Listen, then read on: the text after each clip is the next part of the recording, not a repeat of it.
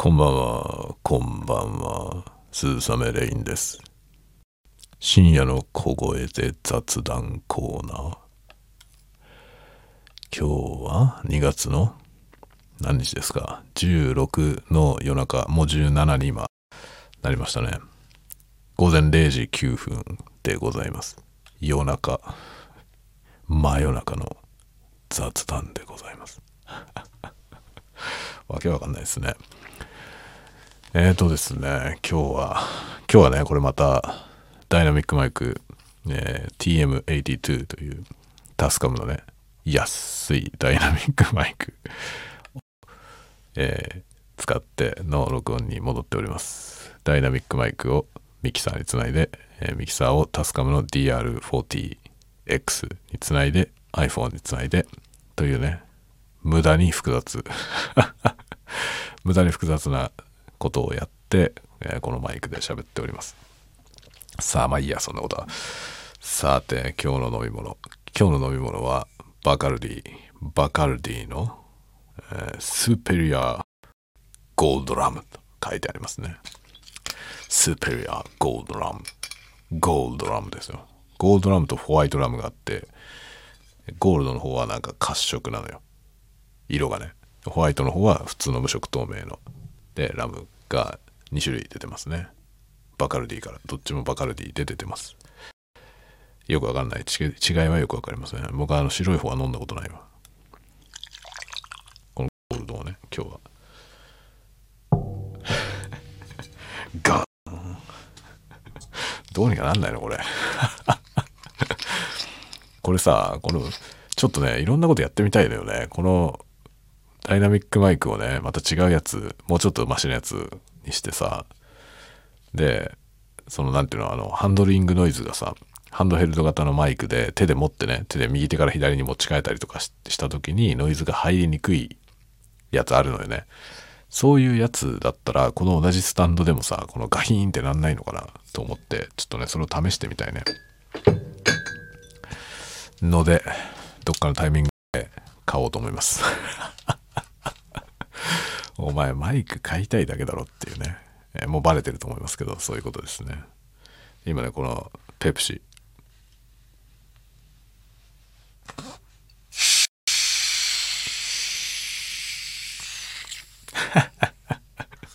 だいぶだいぶ抜けましたね。何かが。何かが抜けましたね。これねこのペプシはメガ生ゼロって書いてある。メガ生ゼロってやつでもうねラベルがひどい。あの全般ねペプシのラベルはそんなにデザインが悪くないと思うんですけどこのメガ生ゼロはひどいですね。なんだろうパチンコパチンコの寝台カーの宣伝みたいなデザインです。ひどいなんかね文字が強い強いフォントの文字が、えーギラギラと踊るっていうやつですね。書いてあることもねもう強いんだよ。メガ生でしょ？メガとかついてる時点でそうだよね。メガ生って書いてあってペプシ史上最高レベルの爽快感。って書いてあるよ。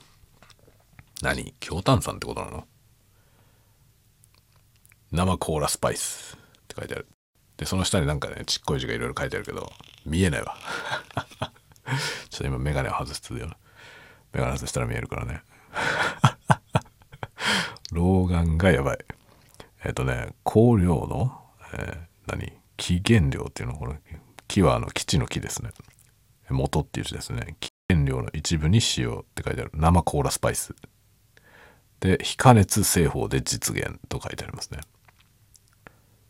でなんかその下にペプシコーラっていうなんかこれは古い昔のロゴなのかな？なんかそれがねちっちゃくあってでその下に、えー、とキャップとラベルのあのプラですよっていうのとペットボトルのリサイクルのマークが書いてあってでボトルは資源って書いてあってサステナブルボトルへって書いてあるね。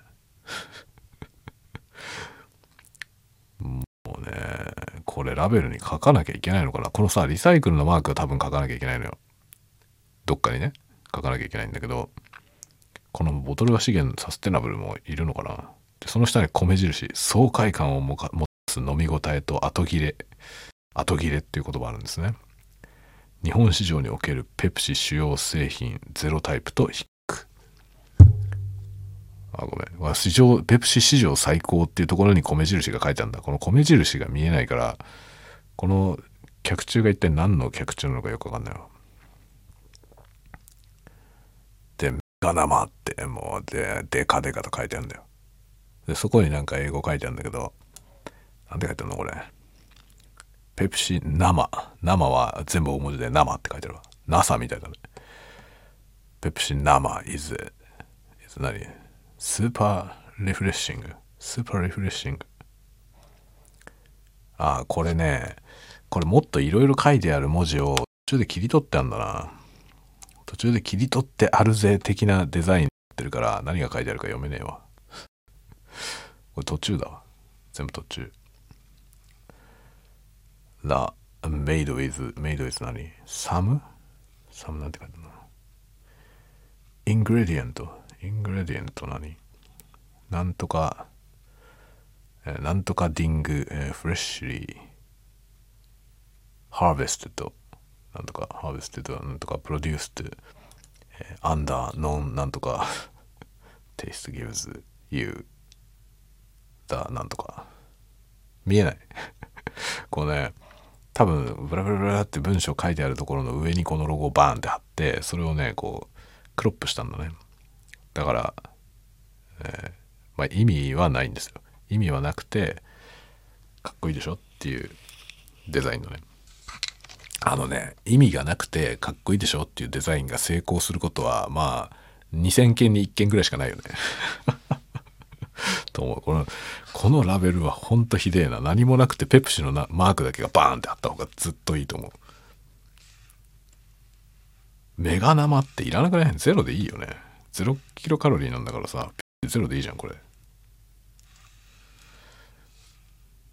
僕ねあのペプシはねペプシ大好きなんですよ。僕あのコーラが好きなんだけどペプシコーラの方が好きなんですよね。ペプシ派なんですけどペプシはねもうピークは終わったと思っててペプシのピークはネックスだったと思うんですよ。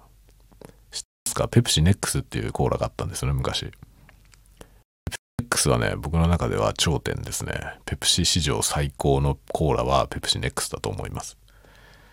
あれは本当に良かった。味もうまかったしそのねラベルがもうシンプルで良かったんですよ。ネックスとだけ書いてあってペプシのマークがねドーンって。マークだけあるんですよ。でネックスって。ネックスは NEX で3文字でしょ？もうそれだけなの。余計なことは何も書かれてないんですよ。だからペプシネックスって何が売りなのかとかもラベルにはごたごた何も書かれてなくてバーンってそれだけ。でうまいのよ。味も良かったです。あれが最高だったと思うねペプシ。ペプシ史上最高はネックスだったと思う。なんでネックスやめたんだろうね。それが本当わかんないけどネックスが最高だったと思うんですけどね。その後味も落ちたと思う。これペプシ史上最高の爽快感は分かんないわ。僕は絶対ペプシやネックスの方がうまいと思うけどね。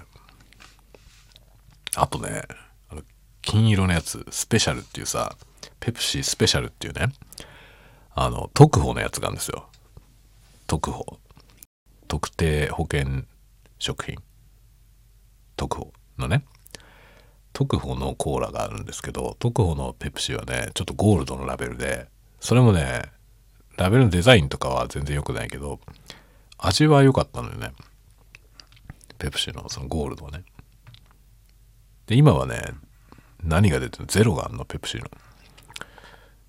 なんか何かよくわかんないけどさこのこのやつはよくわかんない。これはメガ生ゼロって書いてあるけど。もうメガ生ってよくわかんない。もんメガ生ってどういうこと？なのよくわかんない。メガと生はさなんかこう愛入れなくない？メガってなんか盛りまくってる感じがするじゃない？でも生っていうのは落としてる感じがするじゃない？どっちなんだよ？でゼロなんだよ。わけわかんないね。これはもうなんかねネーミングも負けてるしラベルのデザインも負けてるよ。全然ダメですね。だからコカ・コーラがさあの真っ赤なラベルにねココカ・コーラってだけ書いてあるやつ出してるじゃない？あっちの方がいいよね。潔いですよね。だからネックスだよ。ネックスを今こそもとまたね復刻してほしいですね。てかネックスをずっと出し続ければよかったと思うんだけどね。なんでネックスやめたんだろうな。あ美味しいわ。今はねこれラムコーク。カリブレってやつですね。それにして飲んでるけどめっちゃ美味しいわこれ。あのジンスパイアよりもはるかに美味しいよ。そりゃそうだよね。これはだってしかるべきあの由緒正しいラムなんだよ。このそのねキューバリブをやるのに由緒正しいラムなのよ。だコーラで割って飲むやつのこれはあれなんでしょ？あの元祖のやつなんでしょ？このバカルディのゴールド。っていうやつですよ。これは美味しいのよね。のラムはめっちゃ美味しいと思うな。原産国国名はプエルトリコってなってるね。プエルトリコから輸入されてるのか。ねプエルトリコっていう国もさ、まあ、僕にとってはすごく馴染みの薄い国でどういう国かあんまりよく知りませんね。よくなんかあのアクション映画とかでさアクション映画とかで出かけていく国だよね。っていうイメージがあるね。おいい感じに響きまくるな。さて今日はですね何の話？いきなりもうコーラの話してたらさコーラになっちゃったじゃんね話題が。もう10分も話してるわ。今日コーラの話をしたいわけじゃないんだけどね。そう今日はですねあのツイッターにもちょっと書いてたんですけどね。あのズームでこの間ねあの中尾泉さんのね主催しているアーリトルっていうアリトルっていうやつをねあの何お店っていう体裁でゲストを呼んできたりとかしてねあのお話をする。まあゲストがいてホストがいて会話をみんなに聞いてもらうっていう感じじゃなくて集まった人たちもみんなお客さんもみんなみんなでワイワイやるみたいなそういうなんだろうな。まあ最初のうちはねもちろんあのホストとゲストで喋っているのをみんなに聞いてもらう感じなんですけど終盤もみんなねみんなも参加しましょうみたいな感じでこう座談会的になるんですけどすごくいい雰囲気のねそういうなんかお店っていう体でやってるイベントなんですよね。そのズームのね。まあズームのイベントだけどコンテンツ感じのものですね。それをねやったのでその時にね僕その私的に自分用にねその時のその様子をズームのねそれを録画したんですよ。でズームの録画機能じゃなくてそのズームの画面を別のソフトで録画したんですよね。そしたらね自分の音声だけ入ってないという状態に なったのよ。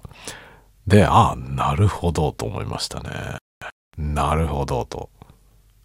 結局これはさあのズームのねあのハウリングしないようにするための仕組みなわけですよね。だからあのオーディオデバイスの僕の声はオーディオデバイスの入力から入ってるんだよね。入力から入っていてで皆さんのね他の皆さんの声はオーディオデバイスの出力の方に出てきていて僕はそれをヘッドホンで聞きながら自分は喋っていたわけですねなのでその状態を普通にキャプチャーするとオーディオデバイスの出力で来てる音、まあ、PC から普通に出てる音だけが記録されるわけですよね。で僕の喋ってる声はマイク端子から入っているのでそのマイクで入ってる音も同時に録音するよっていうところをねオンにしないと入らないんだよ。当たり前だよね 考えてみたら当たり前なんですよ。考えてみたら当たり前なんだけど、それはすっかり頭になくて。なので収録したんだけど僕の声だけ入ってないっていう状態でで僕はメスゲストだったからねメインゲストだったんで僕の喋ってるところは、まあ、下手すると一番長いわけですよ。その一番長く喋ってる人の声がないという状態で、まあ、成立しなかったですね。せっかく撮影したけどもそれは全く成立しなかったので、まあ、そのアーカイブというかねその録画は使い物になりませんでした。あの主催の方にねその撮ったやつをね編集してお渡ししようかなと思ったのよ。それで今日ねよし編集するぞと思って再生したら僕の声が入ってなくてあってなって。あれってなったと同時にすぐ気がついてあそうだよねと思って。そっかと思ってね。マイクの音を収録するモードにしとかないと自分の声は入らないんだというね。ごく当たり前のことに気がつきました。これがさ Zoom の機能を使って Zoom のね会議を録音するとその録音してる人の端末で力端子に入ってるそのその人の声ももちろんデフォルトちゃんと録音されるんですよ。だからそのね外部のソフトを使った時は自分の音と他の人の音が別扱いになるんで、まあ、考えてみればあ入力と出力だから当たり前なんだよね。違うんだけどだけど自分で喋ってる時でそのみんなでズームでワイワイやってる時ってその自分の声とそれ以外のものが別々のとこに来てるっていう意識ないじゃない？みんなで一箇所に向かって声出してるイメージがあるじゃない？なのでそうねそ それを混ずったわけですよ。それを混ずって自分の声だけない状態が収録されたんだよね。なるほどなぁと思いました。でもズームで録音すれば普通に撮れるんだよね。それも当たり前だけどね。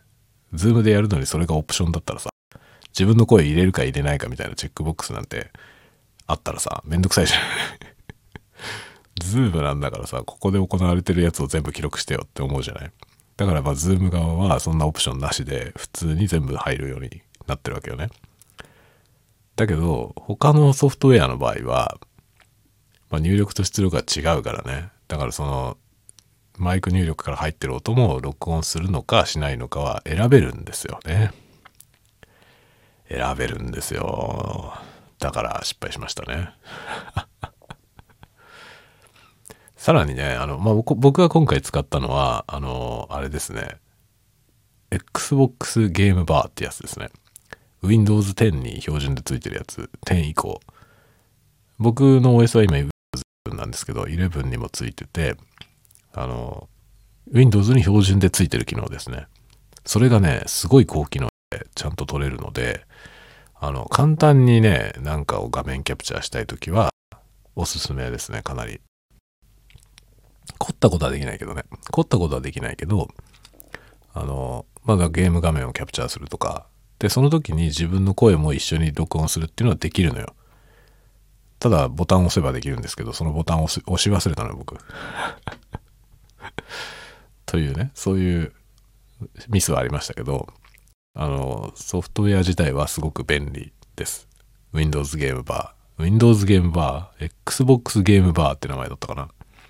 あのね、どんなソフト使ってる時でも、Windows キーと G を押すと、そのね、その Windows ゲームバーが起動できます。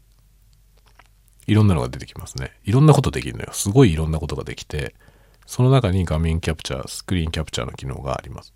結構高機能なスクリーンキャプチャーができる。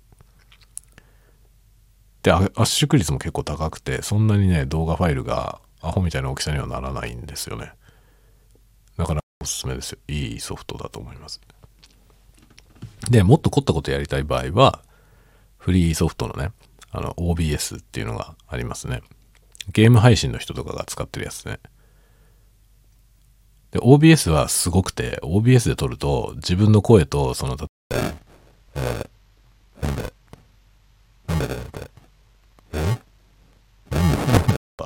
なんかめっちゃノイジーな音が入ったな。あ、あ、あ、えー、なんだ今の。そのね、あ、そう、OBS の話に戻ります。今ちょっとね、変なノイズが入りましたけど、治りました。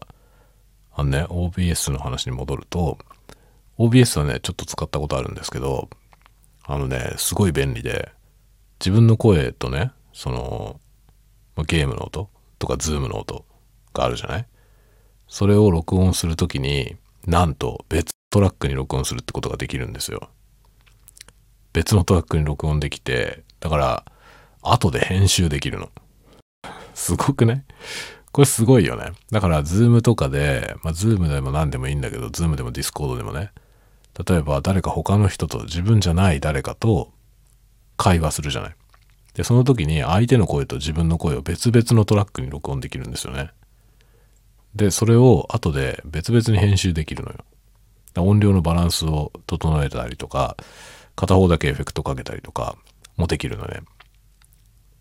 で、だからポッドキャストとかでゲストを呼んで対談したいとかいう時に OBS を使うとね、別々に録音できます。すっ便利だよ。まあ、ポッドキャストを自分でポッドキャスト撮ってるような人は、あの、DAW をね、DAW を使ってると思うんですよね。デジタルオーディオワークステーション。その DTM の人が使うやつ。あれを使ってるんであれば、その、まあ、オーディオインターフェースがどんなやつかによりますけど、オーディオインターフェースをうまいこと使えばね、相手の声と自分の声は別々に録音できるんで、まあそういうやり方をした方が、よりいいけどね。いいんだけど、そういうの持ってないでやってる場合は、OBS 使えますね。無料だから。僕ゲーム配信ね、一時期ゲームの動画作ってたことがあって、その時ね、ゲームしながら喋るじゃない。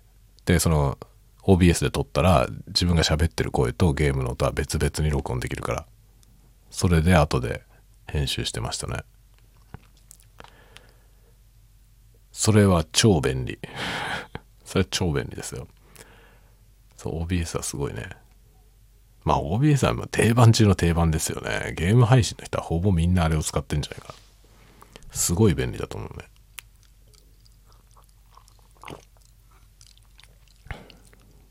あれはね、あの、ウェブカメラの映像と画面キャプチャーも一緒に撮れる。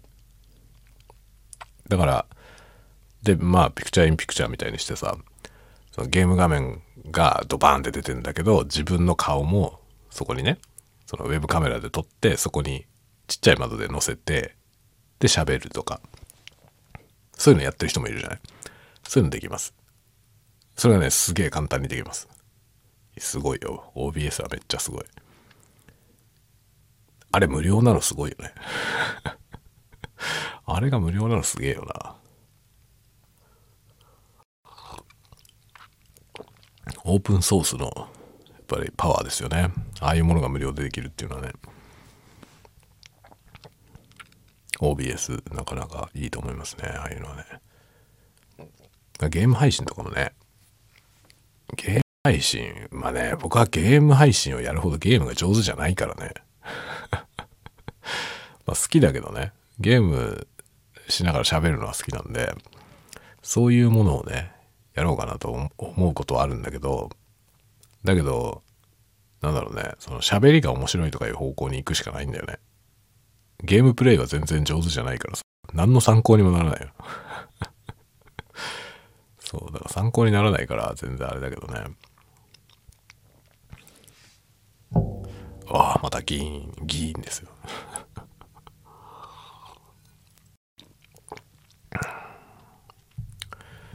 なんかこういうね、その、ポッドキャストをね、録音する時のこの様子をさ、撮影して、そのね、ポッドキャストをコンテンツにしたいなと思うんだよね。喋ってる姿をさ、一緒に撮影して、それを、まあ動画としてね、あげることやりたいなと思うんですけど、まあね、この内容でやってもさ、っていうさ、この内容でやってもどうなんだろうなっていうところありますよね。もうちょっとなんか有用な話をするようにしないと、なんかね、これじゃあ見る人いないよねっていうさっていうね、気がしますね。なんか、まあ、ここら辺はちょっとね、えー、いろいろ考えたいなと思いますけど。これ多分まあタワゴトークはさ、タワゴトだから面白いじゃない。まあこれはこのままの方向でいくと思うんだけどね。時々これに映像をつけたいなとは思いますけどね。そういうのをね、ちょっとやりたいなと考えてます。そう。まあなんかそういうので思うとさあの YouTube でね YouTuber の人っていっぱいいるじゃないですか。あのなんかかたくなにさ顔を出したがらないのって日本人ぐらいじゃない？と思うのよね。日本人はさ結構有名な YouTuber でもさ顔出さない人いるじゃない？仮面かぶってる人、まあ、有名な人いるよね。某某有名な人。仮面の人いるじゃん？仮面の人いるしあとあの英語のさ英語の人でもう有名な人で仮面かぶってる人いるよね。猿の仮面かぶってる人いるいるんだけどね。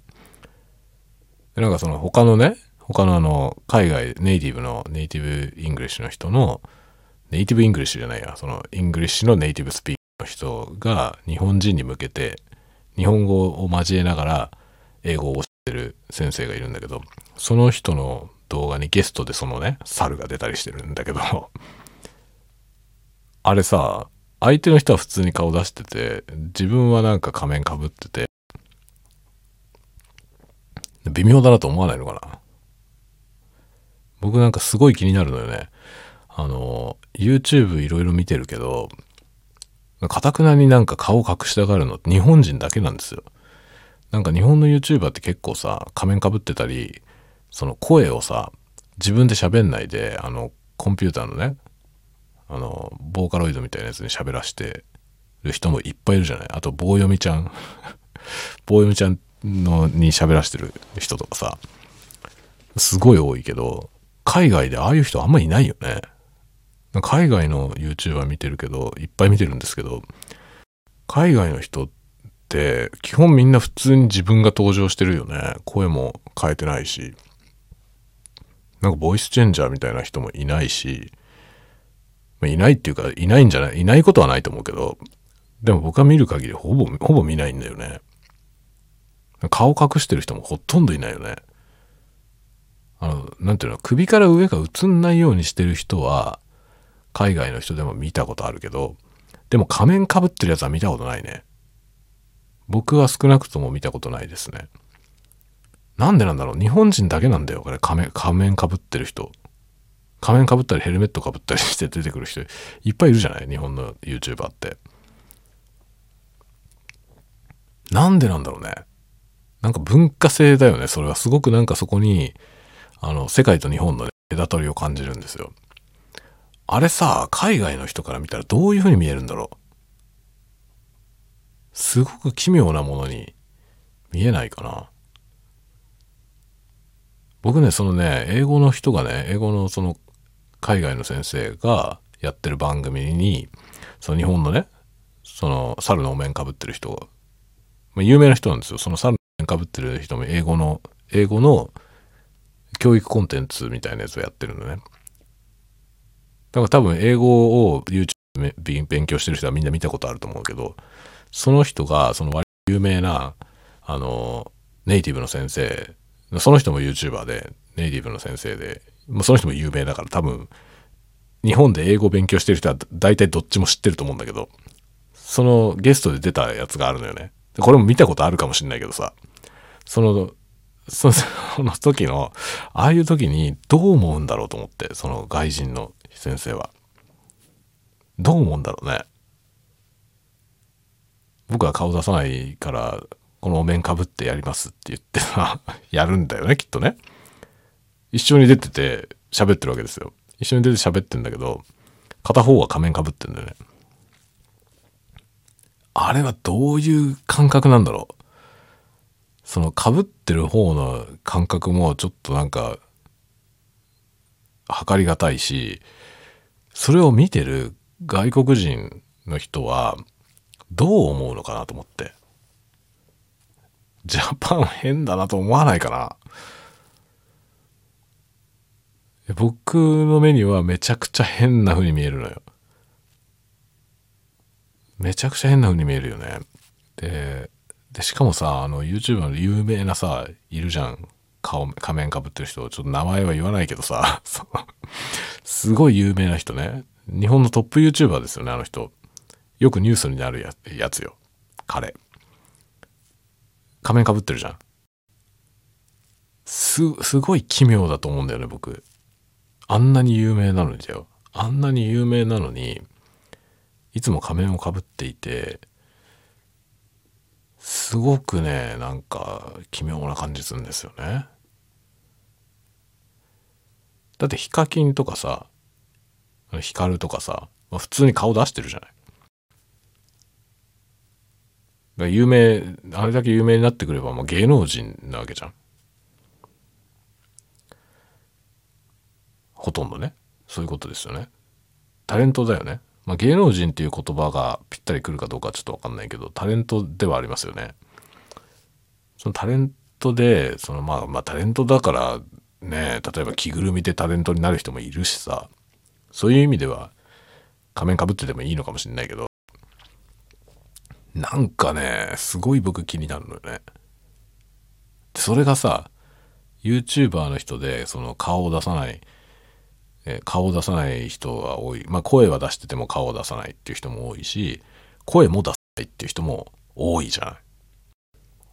だけど日本人でしか見たことないんだよな。本当に。海外のその、日本じゃない国のね。で、これは別に東洋とかいうことでもなくて、東洋でも韓国とか台湾とか中国とかの YouTuber 別に普通に顔出してるし普通に自分地声で喋ってるよねそれがねものすごい僕は なんか奇妙に感じるんだよねヤードに感じるんですよ そんなことないっすか？海外の YouTuber をあまり見てないと気にならないのかもしれないけど、その日本の YouTuber だと割と多いからね。その顔出さない人は多いじゃない。だからその顔出してない人で、仮面かぶって出てくる人ばっかり見てればね、あんまり気にならないのかもしれないけど、海外の YouTuber をたくさん見てると、日本人だけなんだああやって顔を隠す人。なんでなのかなと思って。そのネットの匿名性みたいなねネットの匿名性みたいなことをすごくなんか大事にする民族性じゃん日本人はねその本名でやらないっていうかさ Facebook は本名登録が基本だからだからまあ日本であまり流行らないというかねそういうのがあったりするじゃない？で Twitter とかもみんなハンドルネームでやるのが普通で、本名でやる人の方が少ないじゃない？まあある程度有名な人は本名でやってるけど、でも YouTuber ってある程度有名な人でも本名じゃないし、もちろん本名じゃないし、あの、顔を見せないですよね。本名じゃないのは別にいいんだよ。その芸名でもね。もはやさ、ヒカキンとかだって本名はわかんないけど、芸名だけどさ、ヒカキンは。だけどヒカキンはもうあの、もう本人のさ、姿ともう紐づいて、みんな知ってるじゃない。あれはもう芸名ですよね。ハンドルネームじゃないの、もはや。芸名じゃん。芸能人の名前って、別にそれが本名かどうかなんて誰も気にしないじゃないですか。松田聖子さんとか別に本名じゃないけど、本名みたいなもんじゃもはや。自分が本人が何も別に隠さずにね、出てきて、で、あの名前で活動して、もう40年以上活動してるわけでしょそしたらもう、聖子さんでしょあの人は。ね。本当の名前は違うけど。っていう感じで活動するじゃないですか。ヒカキンもそうだよね。それは別に自然なことだと思うんですよ。なんだけど、そのどんなに有名になっても顔を隠してる人いるじゃない。というか多分あ、あまで有名になっちゃったら今更顔出せないよね。もうあの仮面をかぶった姿で認識されちゃってるからさ、もうもはや今更、今更ね、今から素顔でやりますってわけにも、もういかないじゃん、もはや。キャラクタリスティックなことになっちゃったから。なんかその、そこに僕はね、なんかすごいめっちゃ疑問を感じるんですよ。なんで日本人だけこうなんだろうと思って。海外の人で別にそんな人見たことないのよね。いるのかもしれないですよ。海外にももちろんね。僕も YouTube のこのさ、広大な海を全部見たわけじゃないから、見たことね、わかんないけど、だけど、でもいろんな人ね、その海外の人でチャンネル登録者がまだ数人しかいないような人とかに至るまでいろんなタイプの人見てるけど、みんな基本的に顔も出してれば声も出してんだよ。日本人だけなんですよ。変な覆面食ってる人とか。なんでなんだろうと思って。なんで日本人だけああいう感じなんだろうなっていうのがね、すごい気になるんですよ。でももう別に普通にやればよくないって思う人もいっぱいいるのよね。別に顔隠さなくてよくないって思う人いっぱいいるけど、だってもう芸能人じゃんだってさ、それはもうなんかさ、出せばいいのになって思うんだよね。なんでなんだろうなと思って。なんで隠れたがるんだろう、日本人は。いや、隠れたがってるわけじゃないんだよ。自分だとわからない状態で目立ちたがってるんですよね。そのなんか欲求ってどういうところから来るのかなと思って。僕はそこがよくわかんなくて、まあ、僕は今さこれペンネームだけどね。スーサメレインはペンネームだけど僕はこの名前で文芸を始めたのここ数年でそれまではずっと本名でやってたのね。っていうか今も本名のアカウントもやってるけどやってるっていうかほとんど何もやってないんだけど。でも僕インターネット始めた時からずっと本名で活動してるんですよね。1997年だよ、始めたの。その時から本名でやってます、ずっと。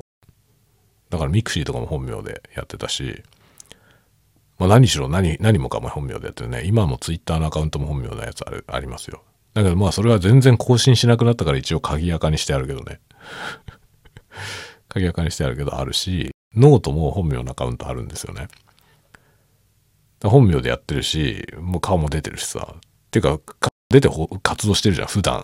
普段本名で自分は顔を隠してないじゃない。普通みんなそうでしょ普段からずっと仮面かって生活してる人いないよ。でそうやって活動してるから、で、僕は別にネットと普段の差はないんで、そのままなんですよ。だから Facebook とかも、まあ Facebook も一回やめたからね。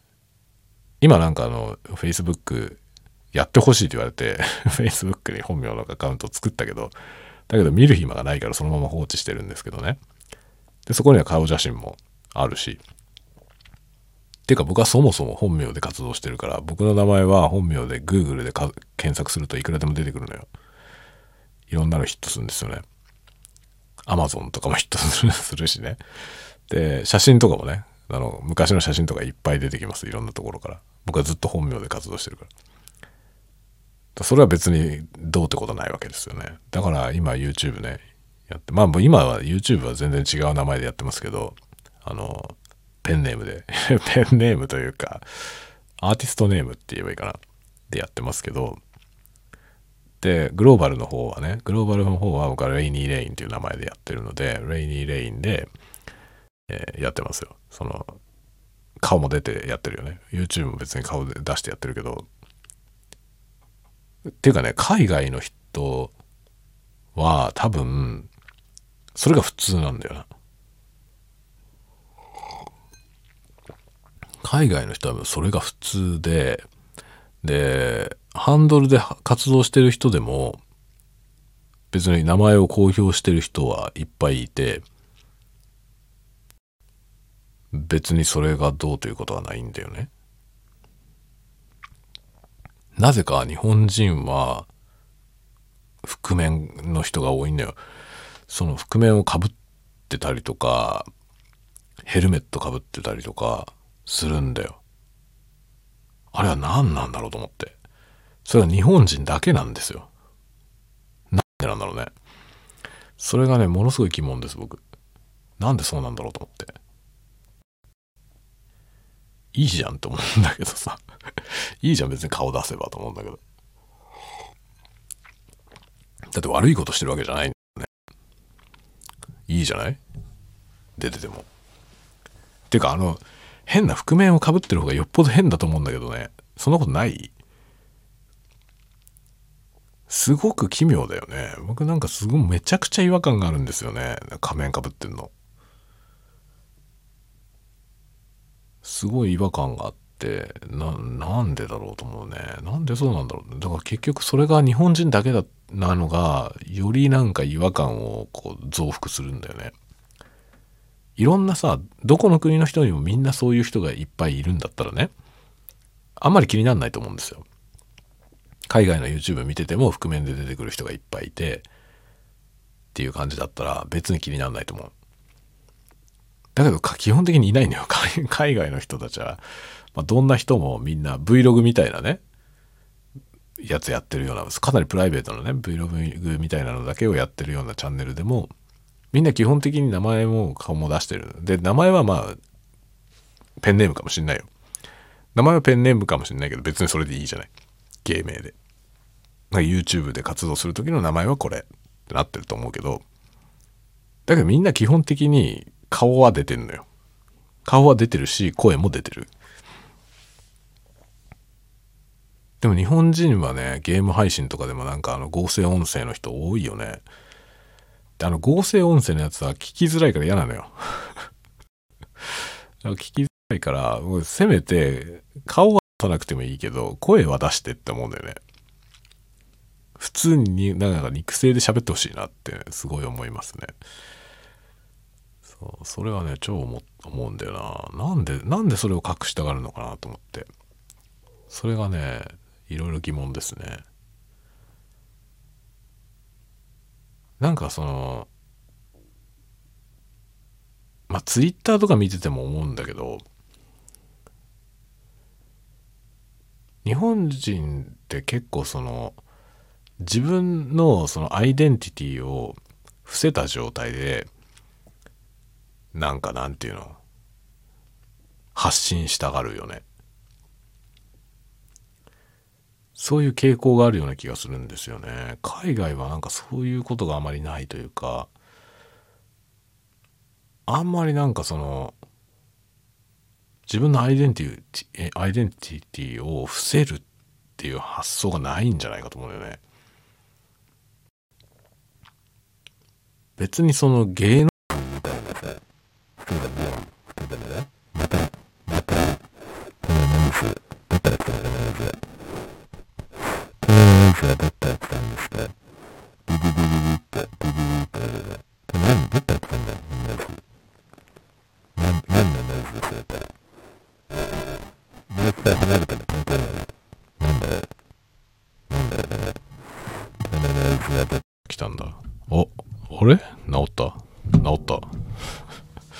USB かな ?USB のケーブルの接触の問題かもしれませんね。なんだかわかんないけど、ビリビリビリビリ、ビリビリビリビリビリビリビリビリ、ビリビリしますね。みたいなね、感じですね。そういう、いやー、そういうことだよ。なんかね、それが僕は気になるのよ。とっても。とっても気になります。いいじゃない、別に。普通に出てくればと思うんだけどね。なんでみんな顔を隠しながるんでしょうか。なんかさ、あのー、なんていうの、美人じゃないといけないっていうかね、美人、まあ美人っていう言葉は女性に対してしか使わないのかな。だとするとちょっと違うね。そうじゃないなくて、その見てくれが良くないといけないっていうね。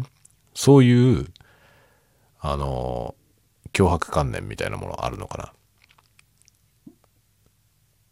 でもさ、そんなことないじゃない、別に。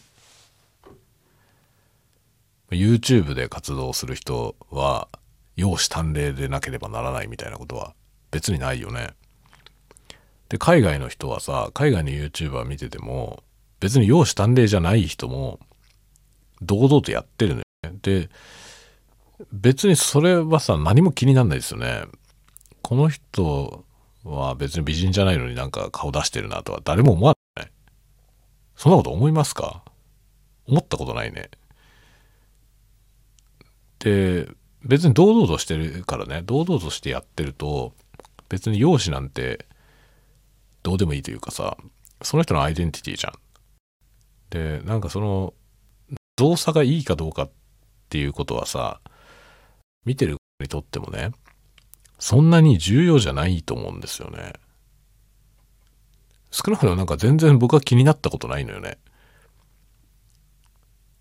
なのでなんかなんで隠さなきゃいけないのかなって思うんですよ。そこがそこは本当にわかんない。あのなんだろう、もしかしたらさその例えば会社が副業禁止とかでねで YouTube とかでやってるとまずいというねことはあるのかもしれないね。バレるとまずいみたいなことあるのかもしれないけどどうなの？そういう理由なんですかね？違うよね。だって専業 YouTuber でしょ？あの有名な人。専業 YouTuber だよね、彼はね。なんで隠す必要があんの？それほんとわかんないのよ。なその時点でなんかさすごく小さく見えるよね。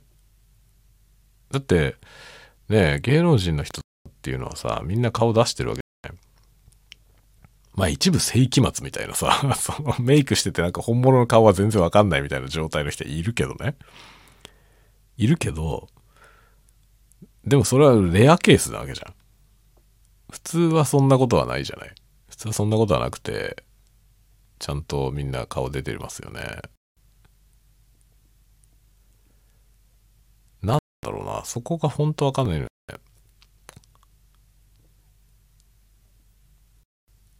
で、手元しか出なくていいような YouTube をやってる人は、別に顔が映らないようにやればいい。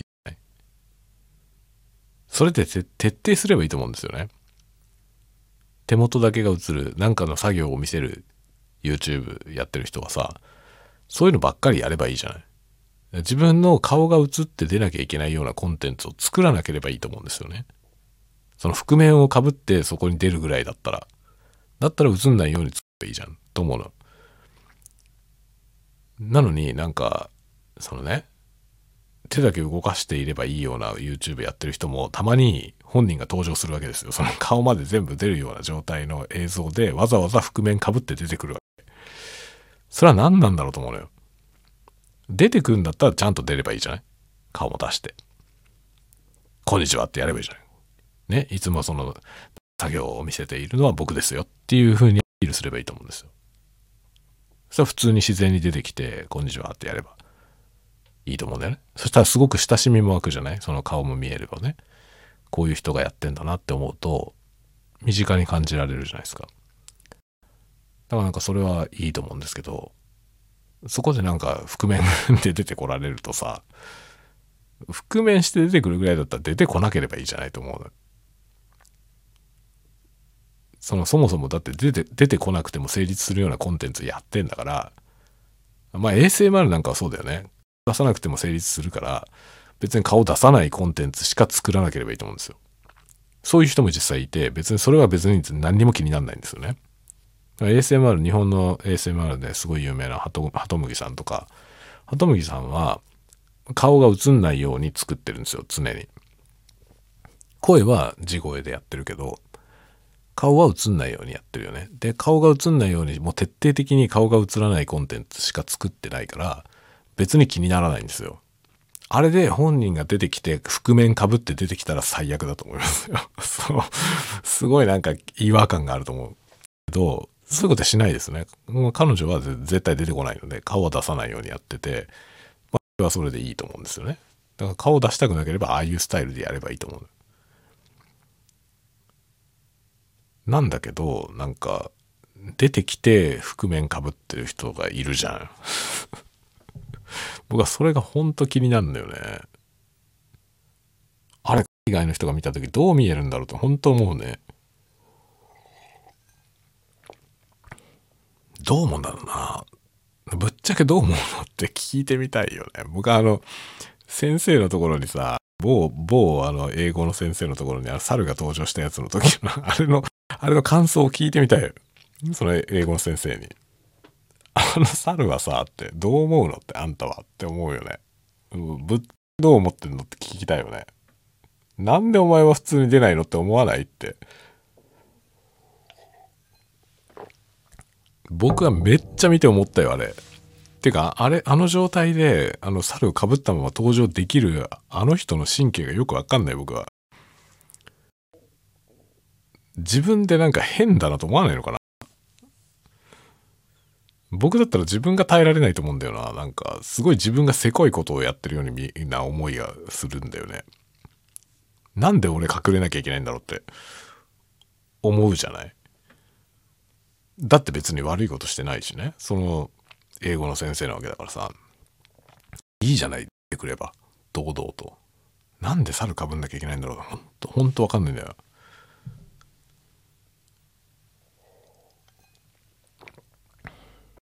だから日本人の国民性なんですよね、きっと。しかも、日本人にだけの、日本人にだけある国民性。他の国の人で見たことないから、本当に。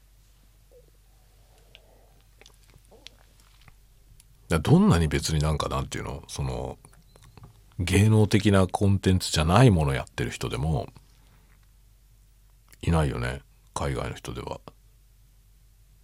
海外の人ではなんかなんか機材のレビューとかやってるだ人とかでも基本的に顔出てるしまあすごい人たちになるとあのルービックキューブのスピードキューブたちの人たちとかもみんな普通に出てきてやってるよね手元だけのコンテンツしか普段やってなくてもなんか雑談コンテンツみたいなのやるって言ったらってパッて出てきて本人出てきてね顔も出ててやってるよねやればいいと思うんだよ別に日本人も、日本人もそれでいいくない？って僕は思うんだけどね。なんでか日本人はあの仮面かぶる人がいるんだよ。あれがね、本当に僕はね、僕にはウィアードなんだよ、あれは。かなりかなり変な風に映るのよね。なんでこういう風になっちゃうんだろうなと思って。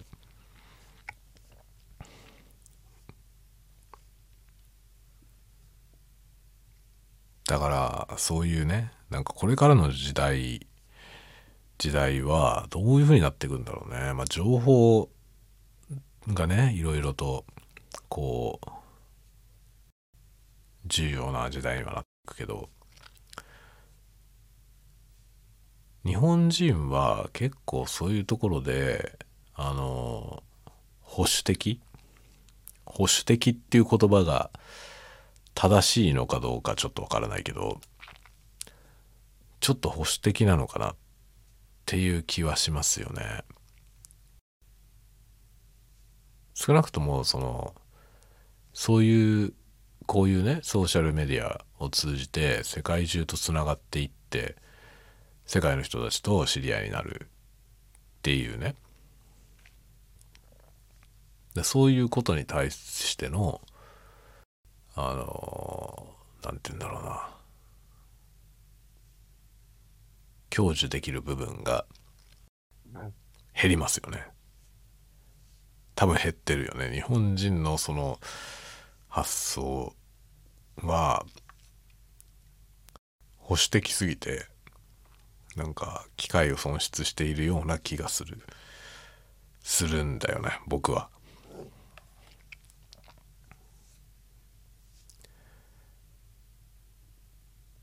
そういう生でもでもなんだろうねあの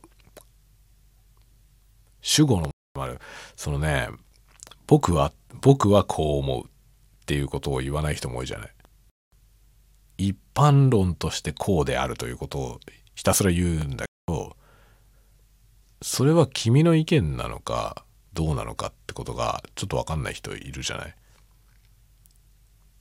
ていうかそういう人多いんだよねなんかそういう発想、なんかそこに根っこが似てるんじゃと思うよ。その顔を隠したがるのと、その主語を自分に従らないっていうのは似てるような気がする。で、僕はなんかそこがね、その、そうでない感覚の人たちから見ると、軽蔑されるんじゃないかなっていう気がするんだよね。実際のとこどうかわかんないけどね。その、だから聞いてみたいのよ。その、どう、ぶっちゃけどう思うって、海外の人にね、ぶっちゃけどう思う日本人のこういう姿勢をあなたはどういうふうに見てますかって、ちょっとね、聞いてみたいですね、海外の人に。なんかそういう友達ができたらいいね。そういうことが喋れるような友達を作りたいですね。海外に。コンテンツとか見せて、あなたの目から見てこういう人たちはどういうふうに映るのってっていうふうに聞いてみたいねあのなんか何を言っててもあの自分はっていう主語に従らない人いるじゃない一般論で語ら語りたがる人一般にこうであるっていうことをひたすら語っていてでそれとあなたの個人的に思ってることとはイコールなのどうなのっていうのがさイコールなんだったら俺はこう思うって言ったらいいんじゃないって思うんだけど俺はこうだって言わない人多いじゃん。そのそういう姿勢みたいなものがまあ海外の人から見たらどうどういうふうに見えるんだろうっていうのがね僕は結構興味がありますね。それはさ欧米と日本の違いじゃないんだよね。欧米に限らないんですよ。中国とか台湾の人もやっぱはっきりしてるからねとても。なんか日本人だけなんだよな。この曖昧な立場を取りたがる民族。はね結構日本人だけだと思うんですよね。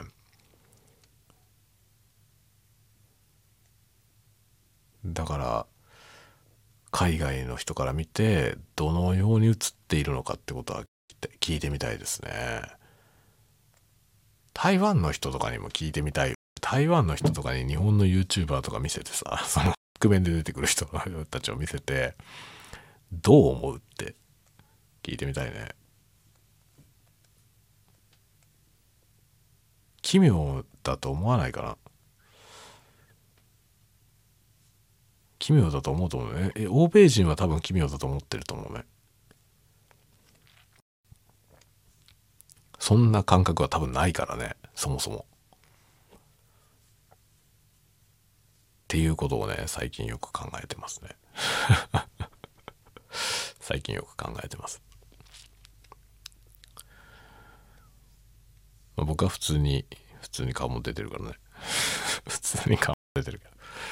出てるし、まあ、そもそも本名でやってたんでね、今この鈴雨が本名じゃないだけで、ね、これはペンネーム、その文芸の活動をする時はこの名前っていう感じだったんですけど、でそれ以外のその海外向けのコンテンツの時は、あの、まあ、ハンドル、ハンドルネームというか、レイニー・レインを使っていますからね、それをまた、えー、今後もね、使っていこうとは思ってますけど、でもまあ、アイデンティティとしては別に僕自身なんだよね。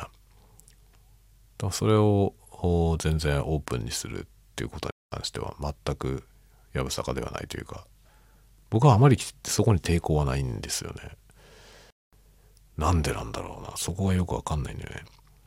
ま1997年にホームページをね初めてホームページ。ホームページっていう言い方も今から見るとさちょっと斬新だけど 斬新っていうかちょっと古いけどその初めてホームページっていうのを作ったんですよ。その時から本名ですね、僕は。その時はまだツイッターとかもないし、ツイッターもないし、ミクシーもなかったね、まだ。97年ですからね。1997年。自分のホームページを初めて作りました。その時から僕はずっと本名でやってる。っていう感じですね。で、まあその後だから本名でずっと活動をしてたから、本名の名義で本、本も書いてるし、みたいなね。そういうことで、あの、あれなんですよ。だから自分の本名を検索するとネットいろいろヒットする、ヒットしちゃうんだよね。ヒットしちゃうから。うん。だからまあうちの子供たち、子供たちは、僕の名前を、お父さんの名前だからね。お父さんの名前をネットで検索して、知ってるよ、いろいろ。知ってるよ。お父さんが何をしていた人なのか知っていると思いますね。ネット検索すると出てくるからね。だから最近だから上の子はね、もうちょっと、今小学校5年生なんですけど、上の子はちょっと大きくなってきたから、あの、他のうちのね、お父さんは検索しても出てこないということをようやく知りつつあると思う。だから検索すれば出てくるっていうお父さんはなかなか珍しいっていうのは多分そろそろ知り始めた頃かなっていう感じですね。だからこの間ね面白かったのはうちの子はねあのどうやったら俺もね検索したら出てくるような人になれるかなって言ってた。検索して出てくるような人になりたいって言ってましたよ そんなの別に YouTube でもやれば出てくるんじゃないって 本名で YouTube やればすぐ出てくるようになるよって話はしましたけどね別に本名でやるかどうかはね別にどっちでもいいけどなんか名前つけたらいいんじゃないっていうことも言ってるけどね。これからそういう時代ですよね。これからは本当にそういう時代。から何かを発信していく。もう個人の人が何かを発信するのは当たり前っていう世界ですね。そうやって自分と世界がつながっていく。でゲームとかもね。ゲームとかもオンラインで。遠く人と一緒に遊ぶ。それも当たり前。そういう世界になってくるんで、まあ、うちの子もね今あの XBOX のねゲームをやってるから結構小学生では珍しいんですよ。なので小学生でそういうのやっててあの XBOX のゲームで海外の海外の人とか日本の人とかでもねやっぱ日本の人でも XBOX のゲームで遊んでる人って結構年齢層が高かったりマニア度マニア度が高かったりするんで割とね可愛がってもらえるみたいなねオンゲームでオンラインで遊んでるとなんか割と 割とねなんかどっかのおじさんと遊んだとか言ってますよ。そういう感じだよね。そう,、まあ、そういう世界にこれからなっていくなと思いますね。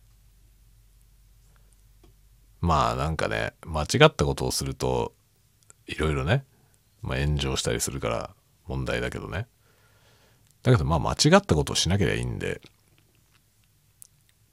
なんかその自分のアイデンティティをしっかり持ってそれを持ってネットに出ていくっていうことは割と重要かなとは思います特にこれからの世の中ねあの海外の人と交流する上ではやっぱり信用につながると思うんだよね。俺は覆面ですって 言ってやると、えー、ってなるじゃない。向こうの人からしたらそう思うと思うんだよな。だから、それは本当聞いてみたいですね。海外の人どういうふうに思ってんのか。なんかそ、それがさ、そそもそも信頼関係になる。その、普通にね、このどういう人なのかっていうことをちゃんと見せてやっているっていうことが、だから海外の人と友達にもなれるわけですよね。ネットで、そのね、その自分の容姿なり名前なりそういうものをちゃんと公開して喋っていてで海外の人とねつながって「こんにちは」ってやる時にやっぱお互い顔出してるから「こんにちは」ってなるじゃん。で友達になるじゃない。その時片方が覆面だったらどういう感じ なんだろうって本当思うんだよな。その覆面を見てあなたはどう思いますかってちょっとね聞いてみたい海外の人にね。それは僕は本当に疑問なんだよな。なんかもうものすごく、すごく奇妙に見える。僕には。とっても奇妙なことに見えます。もちろんジャパンにおいてすごくなんかその顔を出してやるってことがリスクがあるってことはわかるけどね。顔とか名前を出してやるってことはね。リスク上がるってことはわかるけど、だそこ、それがさ、リスクにしかならないっていうことがさ、日本の文化の後退だと思うよね。海外は別にそんなことないわけだからね。日本人だけなんだよ、その本の変な風に、変な風になってるのが。これのせいで日本はどんどん遅れていくと思うんだよね、僕。これをなんとかしないと、本当に日本はね、置いていかれちゃうと思いますね。ワールドスタンダードの感覚に追いつけてないと思う。あまりにも保守保守的すぎて。LGBT の問題もそうだけどさなんか非常にね日本は遅れてると思いますねその辺が。その辺の感覚がね。その表れだと思うんだよね。含めて YouTube やるのは。イコールじゃないですよ。イコールってことじゃないけどその保守的っていう意味合いにおいて似てると思いますね。なかなかその LGBTQ に対するその何て言うの許容ができないっていう部分もね法整備とかも遅れまくってるじゃないですかそういうところもまあ、その保守性ですよね。文化が保守的であるということでね。でも文化自体はね、日本の文化自体は僕昨日も話したけど、あんまり、昨日っていうか何日か前か、あの、柔軟だっていう話をね、ジャパンの文化はとても柔軟だってことを語学の話の時にしましたけど、日本の文化自体はとっても柔軟な素地があるんですよ。素地があるんだけど、それを使っている日本人が保守的なんだよね。特に今、保守的な人がどんどん増えているという感じがするんですよね。僕の、それはもう本当に僕の感覚的なもので、統計も何も取ってないから、わかんないけど、とても保守的な人が増えている気はしますね。感覚的に。でこれがなんかね、今後その、どんどんグローバライズされていく中で、遅れを取っていくことになるんじゃないかなと思うのよね。国としてね、国として遅れていくんじゃないかな。もちろん日本の中にもすごく、こう、柔軟な態度の人はいるんで、そういう人たちは別にいいんだけどね。そういう人たちはどんどんどんどん自分たちが拡張されていってそして国としてはどんどん遅れていくというそういうことがねもうすでに起こり始めてるような気がするするんですよ。それがね日本の YouTuber は仮面かぶってる問題につながってる気がするんだよなっていうかそこに全部象徴されてるような気がする。というわけで僕はですね海外のなんか発信してる人海外で何かコンテンツを発信してる人とちょっとこの今年の目標2023年そういう人と友達になる そういう人と友達になって誰でもいい一人でもいいから友達になって日本のいろいろな事情を見てあなたはどう思うってことを聞いてみたいですね。どこの国の人でもいいけどさ、どこの国の人でもいいんだけど、その日本とあまり縁のない人がいいね。日本とあまり縁のない人が見て、日本の文化はどう思うのか。まあ日本の文化っていうと、ね、そのポップカルチャーだったり、そういうものに関してはみんな面白いと思ってる人は多いけど、そうじゃなくて、その保守的なジャパニズムの部分を見て、どう思いますか？っていうことは、ちょっと聞いてみたいね。僕は奇妙だと思うんだけど、どうだろうという。とかいうことをね、最近とっても強く感じます。海外のポッドキャストとか海外の YouTube ばっかり見てるからそういうことをね思うようになったんだと思いますけどね。でもそれってすごくねやっぱりワールドが世界がねあの近くなったからこそだよね僕なんか日本から一回も出たことないんですよ日本から一回も出たことがないからそんな状態でもでも海外の人とやり取りができたりとかねするじゃない今そうするとその感覚をね養いやすいですよね。まあ、海外もね、ほんと行ってみたい。行きたいですね。行きたいけども、なんか、タイミングを逸したんだよね。もっと若い時に行っとけばよかったね。タイミングを完全に逸しましたけど、まあこれからちょっと勉強して、で、まあ子供たちが、なんとかなってからだね。子供が一段落したら、自分もね、ちょっと海外に行きたいなとは思います。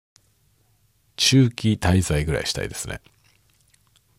3ヶ月とか2、3ヶ月どっか外国に住んだりとかしたいね、と思ってますね。そういう風にしてやりたいなと思いますけど。